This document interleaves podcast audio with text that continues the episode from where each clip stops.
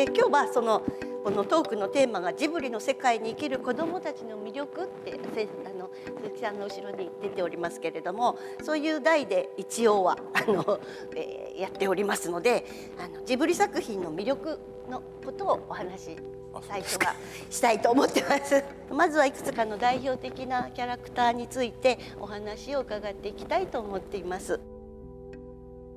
鈴木敏夫のジブリ汗まみれ今週と来週は8月2日に東京国際フォーラムで行われた第70回全国幼児教育研究大会東京大会のスペシャルトークに鈴木さんが登壇した模様をお送りします。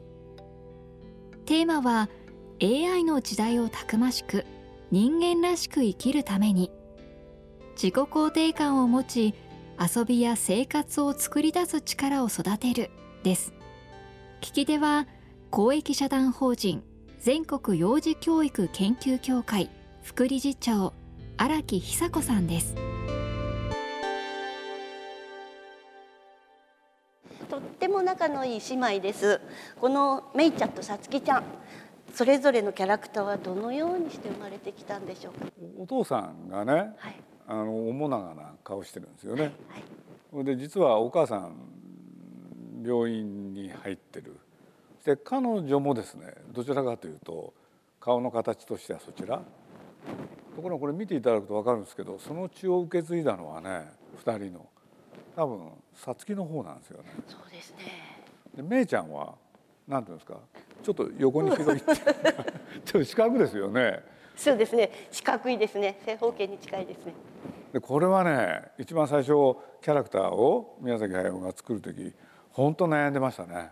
ああそうなんでなんで悩んだかって言ったら人の顔っていうのは面長か横に大きいかなんですよ広いかなんですよ。宮崎は自分がねどっちかっていうと四角い顔してますからねどっちかっていうとこの2人がいたらあのめいちゃんの方にね気持ちがいくんですよ。もう本当に可愛くてめいちゃんを作りたいっていう思いですか？で実は一番悩んだのがねお父さんのキャラクター。これで彼はね実を言うと2種類絵を描いたんですよ。一つはめいちゃんそっくりなお父さん。でもう一人はね顔がちょっと長いんですよね。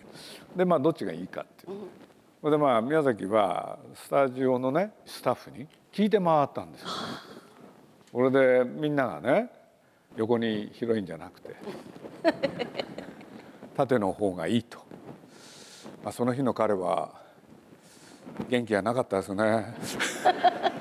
まあ、とにかく横に大きい広い人がお父さんっていうそれに賛成した人はほとんどいなかったです、ね、やっぱりね保留のタッチっていうのかね顔はどっちかっていうとね。で、ね。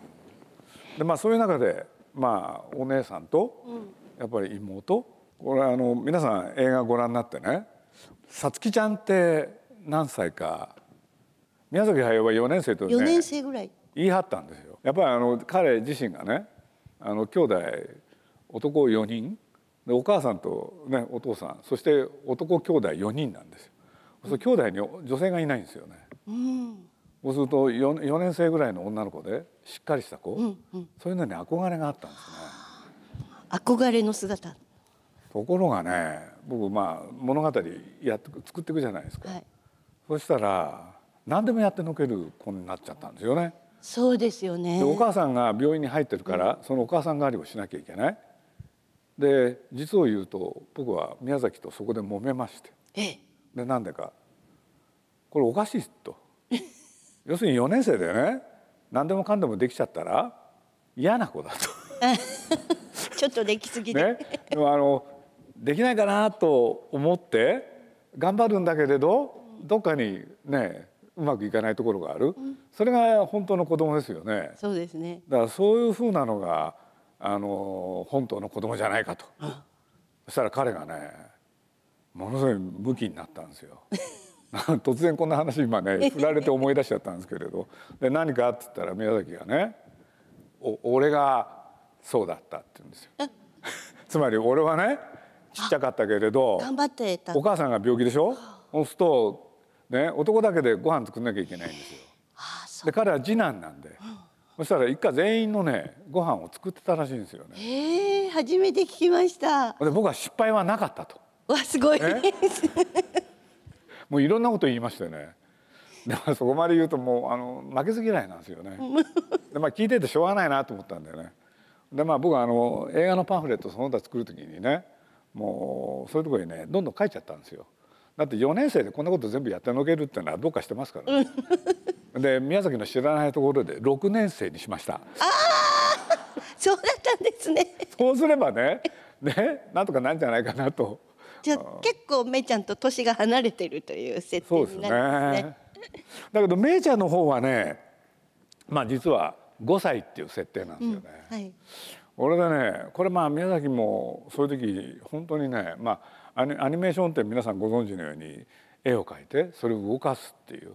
でそれで言うとね、まあ、本当の4歳5歳の子供ってま、っすぐ突っ立って歩くっていう子いないんですよね。前のめりか後ろのめり。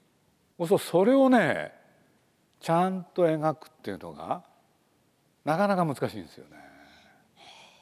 それで宮崎はねだけどやっぱりこれは漫画映画ですからそれをちゃんとやる、うん。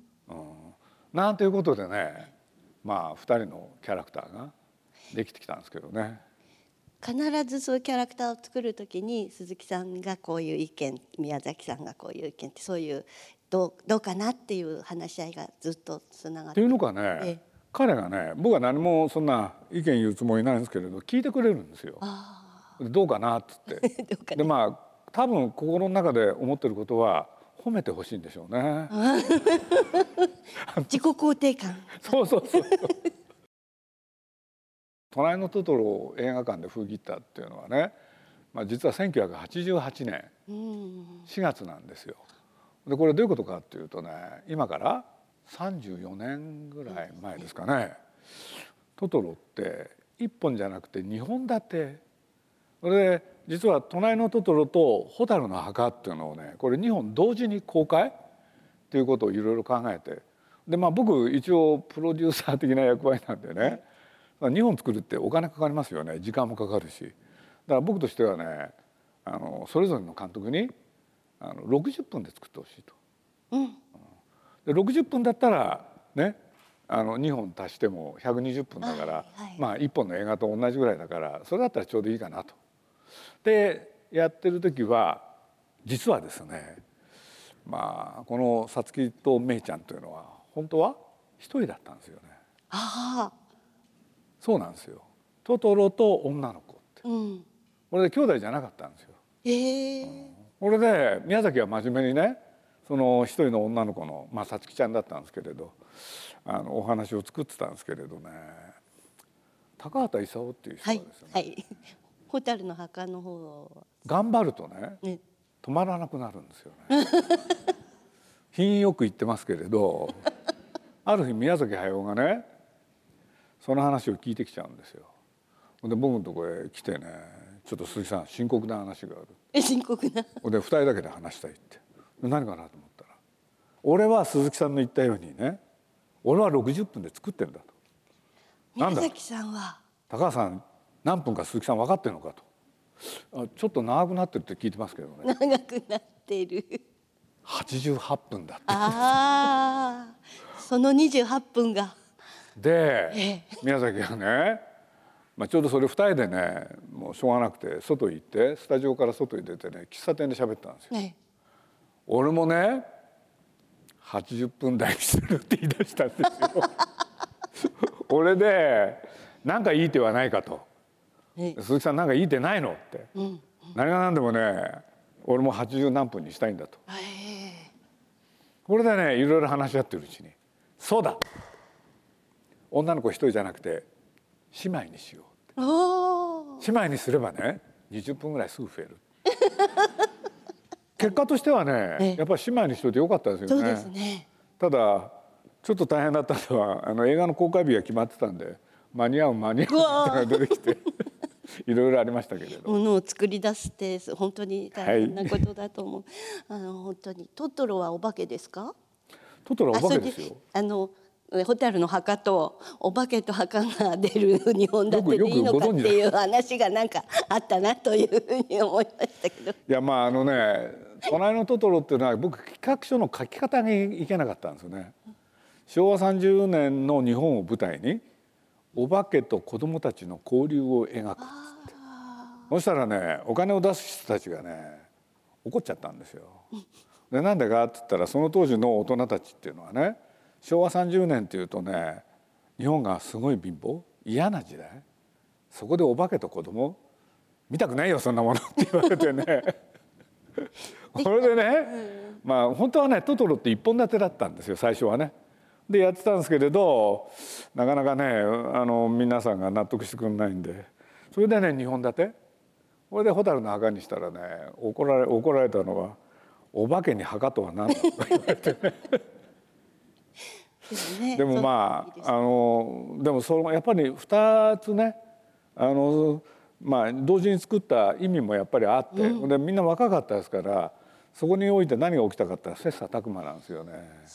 それでお互いがお互いをねなんていうんですかあのライバル心ライバル心が燃えてそうなんですよ。素晴らしい作品ができたという、うん、だからまあついもうちょっとねあのご質問とはからずれてっちゃうかもしれないけれどとにかくねあのごご承知の方多いと思うんですけれど「蛍の墓」っていうのはねあの文芸作品なんです、野坂さんの。そうなんですよね、はい、そしたら本格的な文芸作品？そしたら宮崎がね僕に言うんですよ。言い出したんです。で何言い出したのかなと思ったらね「鈴木さんさ」って言うから「何すか?」っつって「高橋さんは?」って、ね、自分の先輩なんですよ。お兄ちゃんだし、うん、文芸作品をやってるよって「どうしたんですか?」って言ったら「俺も文芸やりたい 何言い出したのかなと思ってね。そしたらね「猫バスなんてやってる時じゃないよ」って言い出したんですよ。いや猫でバス？そんなバカなものやってたらね。ね。日本同時公開なんだから僕の方が自分の方がねダメだって言われかねない？だからやめようよ。いやいやいやいやいややめなくてよかったですよ。これでねもう一つ。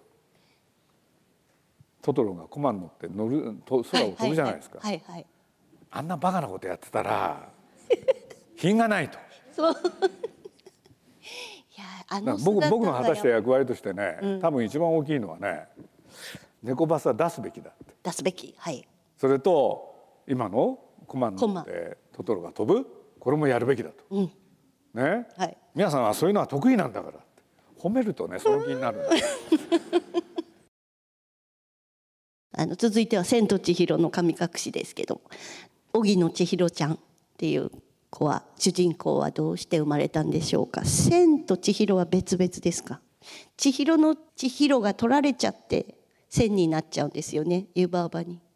千尋に対して贅沢だと名前として、だから今日からお前は千だ、うん、あそんなセリフありましたね。なんかありました。すごく私は見た時それが印象的でお前の名前を取っちゃう、ね、もう忘れてましたね。いやこれねあのワード言ってるんじゃなくてあのその時あんまり考えなかったんですよね、うん、というのは宮崎がねこの映画のタイトル一番最初ねあの「千の神隠し」って言ったんですよ。で僕ね「千の神隠し」神隠しがいっぱいあるだ。からね要するに千個神隠しの話があるのかと、うん、これ僕は結構面白いなと思ってたんです。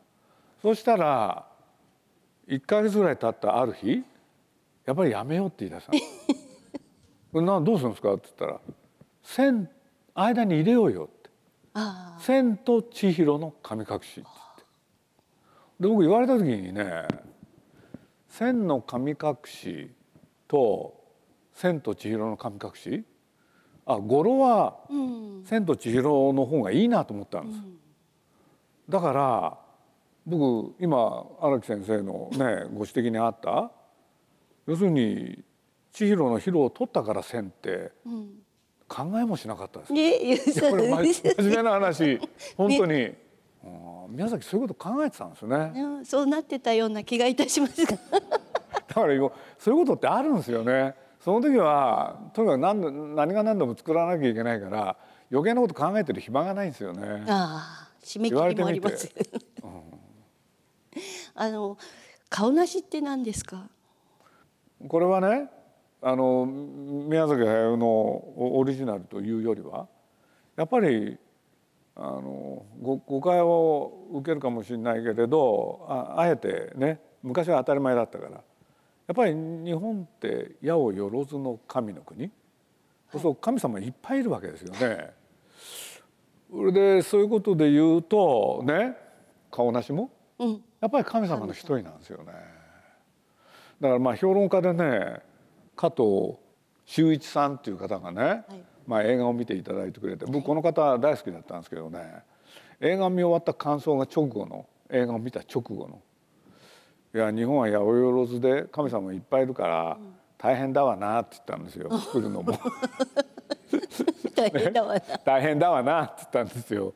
うん、その点西洋はね一人だから、はい、うん、だからまあそういうことで言うとやっぱりその神様といってもね日本の神様の特徴っていうのは非常に人間的なんですよね。はいはい、でその人間的な、ね、人間とやることがものすごく似てる神様たちがいっぱいいて、で時にはやっぱり人間と同じく疲れるんですよね。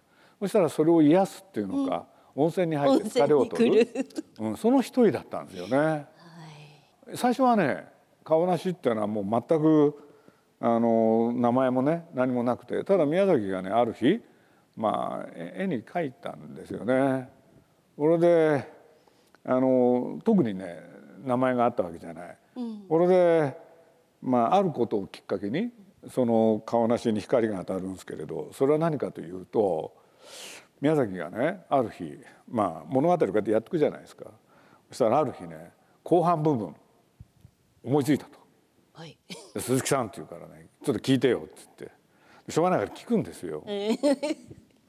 そしたらね千尋の名前を奪って千にしたのは湯婆婆だと、はい、こいつをやっつけなきゃいけないよね、うん、何言ってんだろうと思ったんですけどね。僕はやっつけなきゃいけないって。これ男の子特有の言い方じゃないかと思うんですけれど。湯婆婆的なんですね。でこれはね千尋一人の力でなんとかなる、うんうん、これで僕がね「あそうですか」っつって「しかし」その湯婆婆やっつけただけではねことは終わらなかった、うん、彼女のねさらに上回るお姉さんがいて。ゼニーバ。ゼニーバってのがいるんだと。でこれはね千尋一人だけの力じゃ勝てないって。味方を増やそうと。で、違うんですよ、はい、白をね、はい、白と力を合わせてゼニーバをやっつける、うん、で考えたんだって言うんですよ。で僕はねこのこの場だから言いますよ。何をバカなこと言ってんだと思ったんです。だってね考えることが大人の考えることじゃないでしょ 名前を奪ったからねそいつをやっつけなきゃいけないとか そのゼニーバっていうのはそのさらなる強大な敵だからね一人じゃなくて二人でやろうとかねで僕ねそういう時ちょっと話喋ってる時にねちょっと正直なところがあるんですよ。で正直なところっていうのはね聞いててなんか変な顔しちゃったんですね。そしたらねいきなりね「何鈴木さん」って言うどうした？何ですか?」って言ったら「面白くないのか?」って言うんですよ。いや面白いんだけれどっつって一生懸命ごまかそうとしたんですけど、ね、ちょっと顔に出ちゃったんです出ちゃった。で何がいけないのって言うからね。まあ、こういう時はまあねプライドを傷つけちゃいけないわけだから、はいはいはい、いや皆さんの言うやつは面白いんだけれど僕はねプロデューサーとして困ったのはね湯婆婆やっつけるのいいっすよでもこれ相当ね時間かかるでしょ、うん、でねやっつけたと思ったらさらなる強大な敵が出てきた。でそれがゼニーバでこれまたやっつけるっていうとねしかも白と手を組んでそしたら白をまず説得しなきゃいかんだろうと。でそのことやってたらね映画大変ですよと。3時間になっちゃいます。3時間になるって僕は話したわけです、ええ、そしたらね「嫌だよ」って言ってるんですよ。書かなきゃならないですもんね。で、え、彼がねいいほんの一瞬の沈黙の後ですよ「鈴木さん覚えてる?」って言い出したんです「え何をですか?」って言ったら「いやあの遊園にさいろんな神様来るじゃん」って「その中にこいつがいたじゃん」って言ってえホワイトボードにね、うんあの顔なしの絵描いたんですよ。あそれで「ああこいついましたっけ?」って言ったら「いたんだよ鈴木さん」っつってあ、八百万の紙の中に。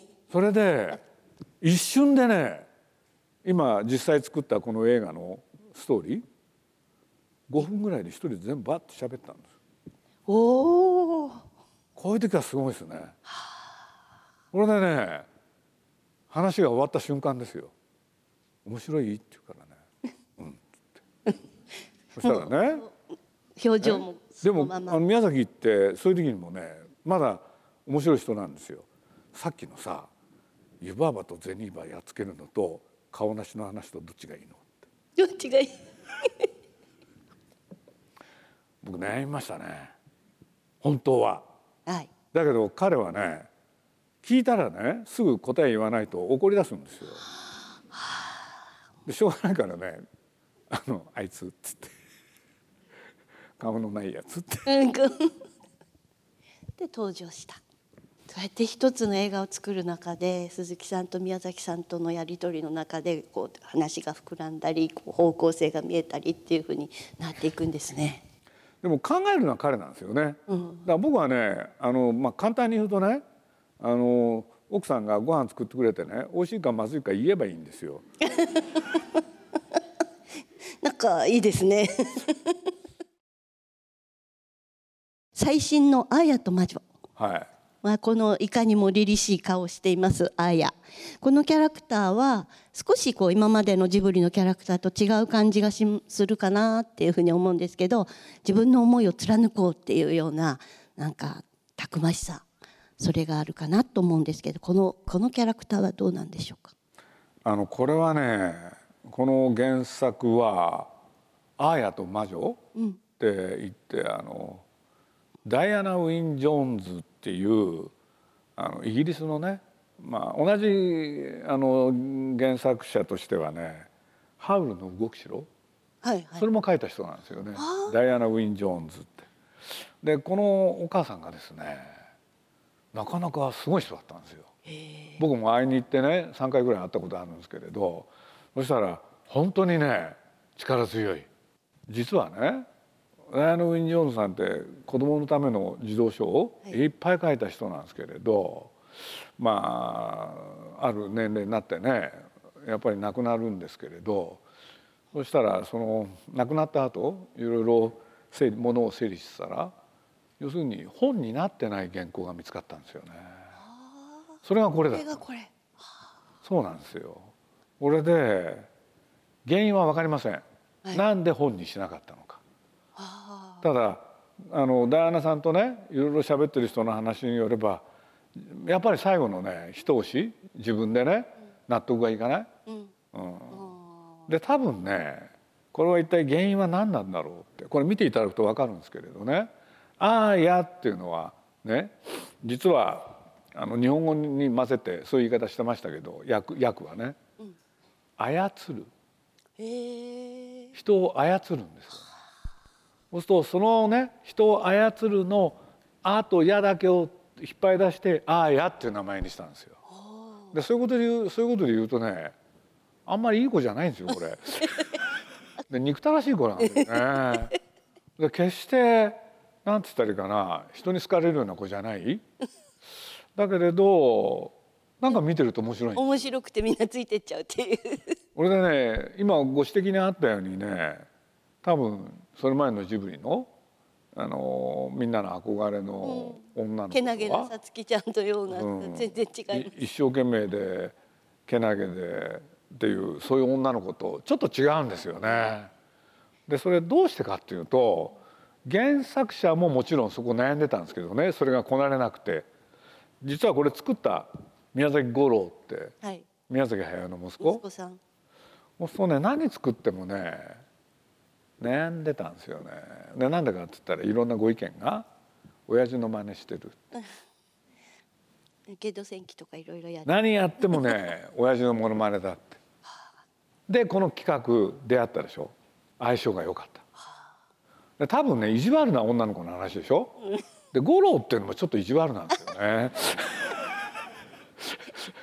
そしたらねそれを今まで隠してたんだけれどこの原作があることによってそれを堂々と世の中へ出すことができた。素晴らしい表現力に鈴木さんの。お話いかがだったでしょうか、ね、この続きは来週お送りします。来週もお楽しみに。鈴木敏夫のジブリ汗まみれ。この番組はウォルト・ディズニー・ジャパンローソン日清製粉グループブルボンの提供でお送りしました。